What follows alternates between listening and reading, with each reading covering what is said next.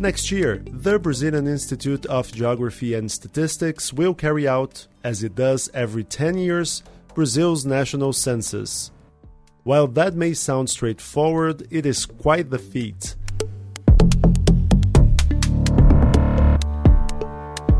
The project will demand 230,000 temporary workers who will have to visit 70 million households spread across Brazil's 8 million square kilometers. Just for the sake of comparison, that's bigger than Poland, Egypt, Ukraine, France, Spain, Germany, South Africa, the UK, and Italy, all combined. However, as is the case with most things in Brazil right now, even the census is becoming a hot button issue. Questions regarding the census budget have led government officials to propose a slimmer version of the survey, while opponents say that the move could compromise the data, which is vital for policy making. The truth, of course, is much more complex. My name is Gustavo Ribeiro, editor in chief of the Brazilian Report. This is Explaining Brazil.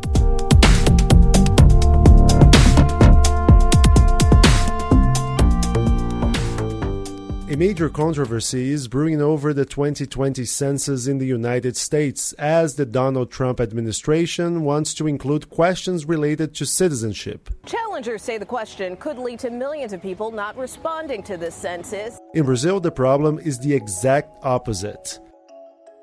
Economy Minister Paulo Guedes suggested reducing the number of questions in the 2020 census as a way of cutting public spending. Some experts have been highly critical of the initiative, including the former boss of IBGE, Brazil's official statistics agency, a critique which reportedly led to him being sacked. But before we get into who is in the right, we have to understand how important the census is and how difficult it is to prepare one in Brazil. It's absolutely crucial. It's absolutely crucial. This is Sergei Soares, a researcher who served as president of the Brazilian Institute of Applied Economic Research. We need to know how many people reside in each municipality. Without that, you can't do policy of any kind almost. So it's absolutely crucial. It's, it's just it's just a huge operation because not only because of the size, but also because of the diversity, the heterogeneity. It's not um, I don't, it's not like everywhere in Brazil you have a little formal address. Often people don't even have formal addresses. If you live often in rural areas or in uh, urban peripheries or in shanty towns, you don't have a formal address. I mean, you don't you don't have a, a, street number with uh, with a, a street name that works and and you can list as a formal address. So the the, the diversity of Brazil is perhaps as big a uh, a problem is the size of Brazil. You know, so it's important to remember that we have a census which happens every 10 years, okay, and we have a household survey which is a continuous household survey which happens all the time. The census itself is composed of two parts. One is indeed a, a census, which is called the, the, the contagem or the count, where you you have very little information about each person. You basically, in each household, you have how many people live there, their sex, their age, and little else. And then you have something called the sample, which is usually something like 8% of the total population, which answers a longer questionnaire, okay, which has questions on schooling, income, various other things. Now, why is this important? Well, uh, if it were not for the fact that we need geographically disaggregated data, nobody would care. You would just have the, the, the, the count and you wouldn't even need the, uh, the 8% sample questionnaire. But the fact is that people need information at a municipal level or even at a district level. And for that, you need to have this um, the 8% sample of the census. So basically, the household service will give you a snapshot of the country on a national level. And the question is which kind of information do you need at a smaller level, like from a municipality or a district? So, for example, there's a plethora of income questions in the household survey. And this has to be that way because income, income is a complicated concept and it's difficult to know uh, um, exactly what your income is, particularly when you have multiple jobs and multiple sources of income. Now, everybody will agree that all these questions should not be in the census. The question is how many of them should be there? Uh, only a single question, what is your total income? Or should we ask, what is your labor income? And just say from all jobs and whether it's monetary and non monetary. Should we divide it into monetary and non monetary income? And what about non labor income? Should we just ask, aggregate everything together and saying, what is your non labor income from pensions, Bolsa Familia, BPC, and everything else? Or should we ask them separately? That's, these are the kind of issues that people are grappling with. So a minimalist, the person who wants a, a, short questionnaire, would say, "Look, let's let's do two questions. One, what's your labor income? What's, and two, what's your non-labor income? And that's that. I'm happy with that." The uh, person who is not so minimalist would say, "No, maybe we would like uh, um, more than one labor income question. We would want your labor income from your main job and your labor income from your other jobs, and we would like to divide up." The uh, non-labor income question into Bolsa Familia, into pensions, into capital income, and so on. So it's how many questions you should have on each particular issue that is the that is the the the, the, the, the, the debate centers around that. But even that is not a black and white issue. There are other ways for the country to produce reliable data in a small geographic area besides taking a census. The issue here is how the government will take a new direction.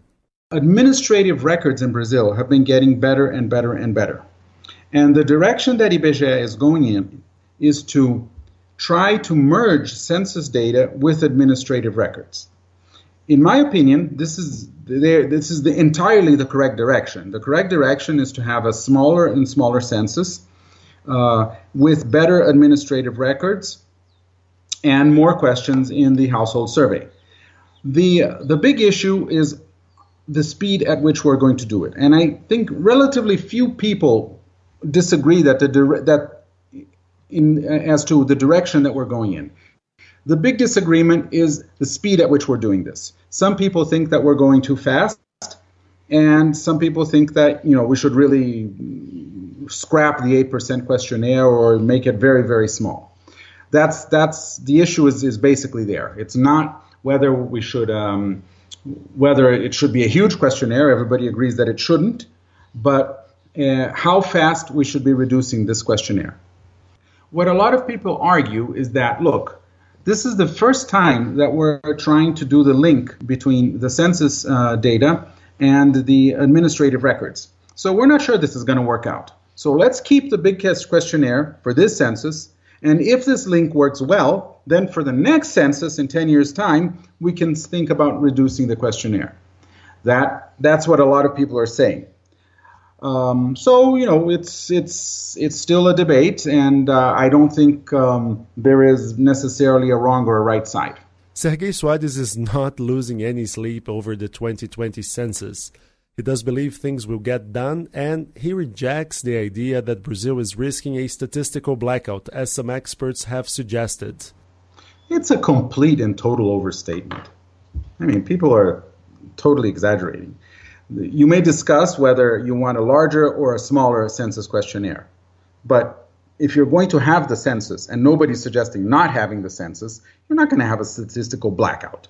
You may, you may be missing detailed information on one or another issue at the municipal level that you've had before. But please, statistical blackout, that's, you know, this is our hysterical, that's a hysterical term. We have excellent statistical production from um, other institutes that are not IBGE. So we have an excellent uh, statistical um, institute related to education, INEP. It's really good, top notch, absolutely top notch. Maybe only Chile has anything as good as ours in Latin America. We have excellent labor market data produced by the Ministry of Labor. We have, in terms of statistical, in terms of data, you, it's difficult to find a developing country which has as good and as much data and as high quality data as Brazil. So, while it's regrettable that you know we're losing funding, and this is mostly due to our terrible, terrible um, macroeconomic management over the last few years. But uh, it's not like we're having, it's not like we have a, a, bad statistical system at all. We have an excellent one. And uh, we don't want to lose it, so it's important that we don't lose more funding.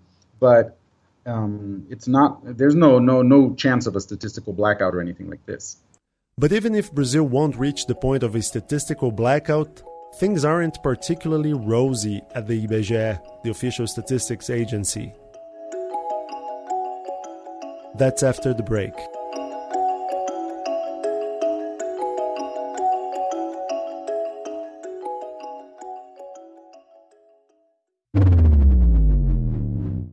Ponto Futuro Rio is the B2B conference about technology for decision makers. On June the 5th, in Rio de Janeiro, 25 speakers from Brazil and abroad will get together to discuss how technology transforms businesses and society.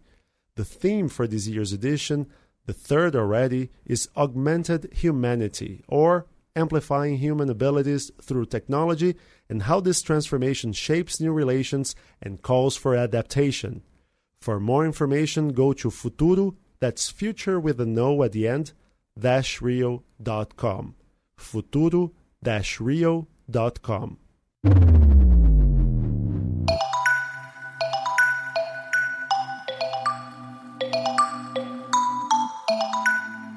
This is a recurring theme in Brazil, but like pretty much every single other state agency, IBGE is battling a lack of funds.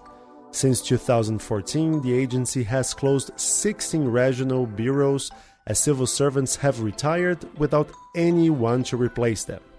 Of IBGE's 583 regional offices across the country, 232 operate with only two people. Another 61 have only one staff member and could be shut down within the next few years. The cuts in the, the regions take away their eyes, uh, their local eyes. Marcelo Soares is a data journalist and regular contributor to the Brazilian Report. One thing is to, to do a, a, demographic research if you if you have a base there, if you know the population, if you're in touch with them. And the other thing is to do that kind of research visiting the places every once in, in a while. And that's a problem if you if you lose the if you lose your, your feet on the ground. IBGE has lost 40% of its civil servants in eight years, and more losses are to come. There's a, a huge share of the workers in IBGE who are about to retire. They can retire uh, if they want, and, and many more uh, will soon be able to retire if they want, like a, one third or so. Not having money will is a problem for any activity, any government activity. I, I, don't know of any any government activity which, if you if you cut its funding in forty percent, it will have zero impact. Okay, but IBGE is a spectacular statistical agency. It's very good. It still is very good. You are hard pressed in Latin America to find another country which has as as a good a statistical production as Brazil, maybe Mexico, in terms of, of, of what is produced by the, uh, by the Statistics Institute. Even if Brazil's IBGE remains a highly respectable agency, some cracks are starting to show. For the 2010 census, for instance, recruiting began two years in advance. And that's because it takes time to train a few hundreds of thousands of census workers. For the, the 2010 census, in 2007, they were already training the, the, the people who who would uh, take the census. Now they are only now uh, uh, trying to, to hire people. So it's a it's a it will be a, a difficult situation. Brazil has a checkered story with censuses. Uh, uh, we we missed some. We we got some late. Uh, in, in 1910, we didn't have a census. Then in in the, the in 1930 also we didn't. Uh, in 1990 uh, we delayed for one year the census. It's uh, in 2010. Uh, I was not uh, I was not interviewed by the census, and I was mad about it. Then uh, I called the IBGE and I said, "Well, but you were, you were. We have your records here." Then I found out they they sent the interviewer there, and they found out the the interviewer had had talked to the doorman in the building uh, to cut corners. Uh, some information was wrong. Statistically, it would not make make my home too too different from what it was, but it was not what uh, it was not me.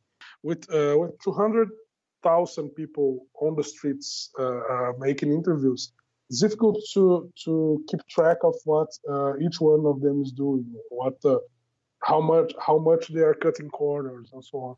But political interference in the statistics agency can be as damaging as a lack of funds. IBGE has had to endure a lot of criticism from President Jair Bolsonaro, who seems not to agree with how the agency calculates unemployment data, which, by the way, follows methods recognized worldwide.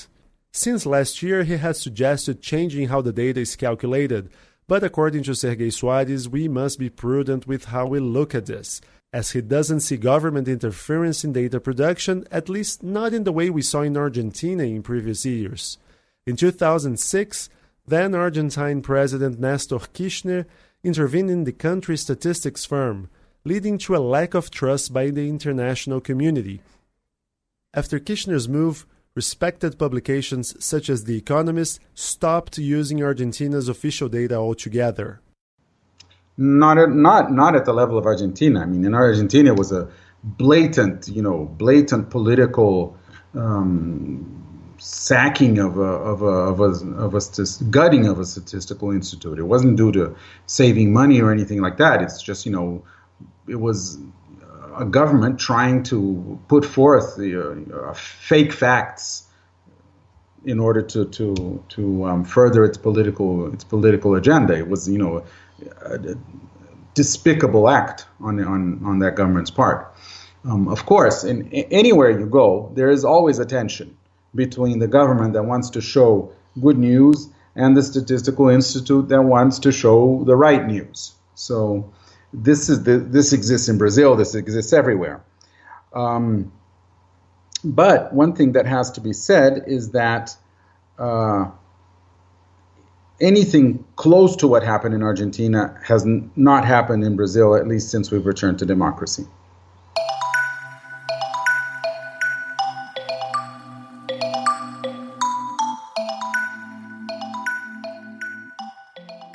In a country as huge as Brazil, data is an indispensable tool in forming public policies. Without vast and detailed studies, we wouldn't be able to pinpoint the pressing needs facing the nation and come up with the solutions which can be justified, tested, and measured. As it stands, the census appears to be on track, even though it is likely to undergo some changes to cut costs. However, with the turbulence that comes with the current government, we'll just have to wait and see. This podcast was written and prepared by me, Gustavo Ribeiro. Maria Marta Bruno produced this show, and Euan Marshall edits the final script.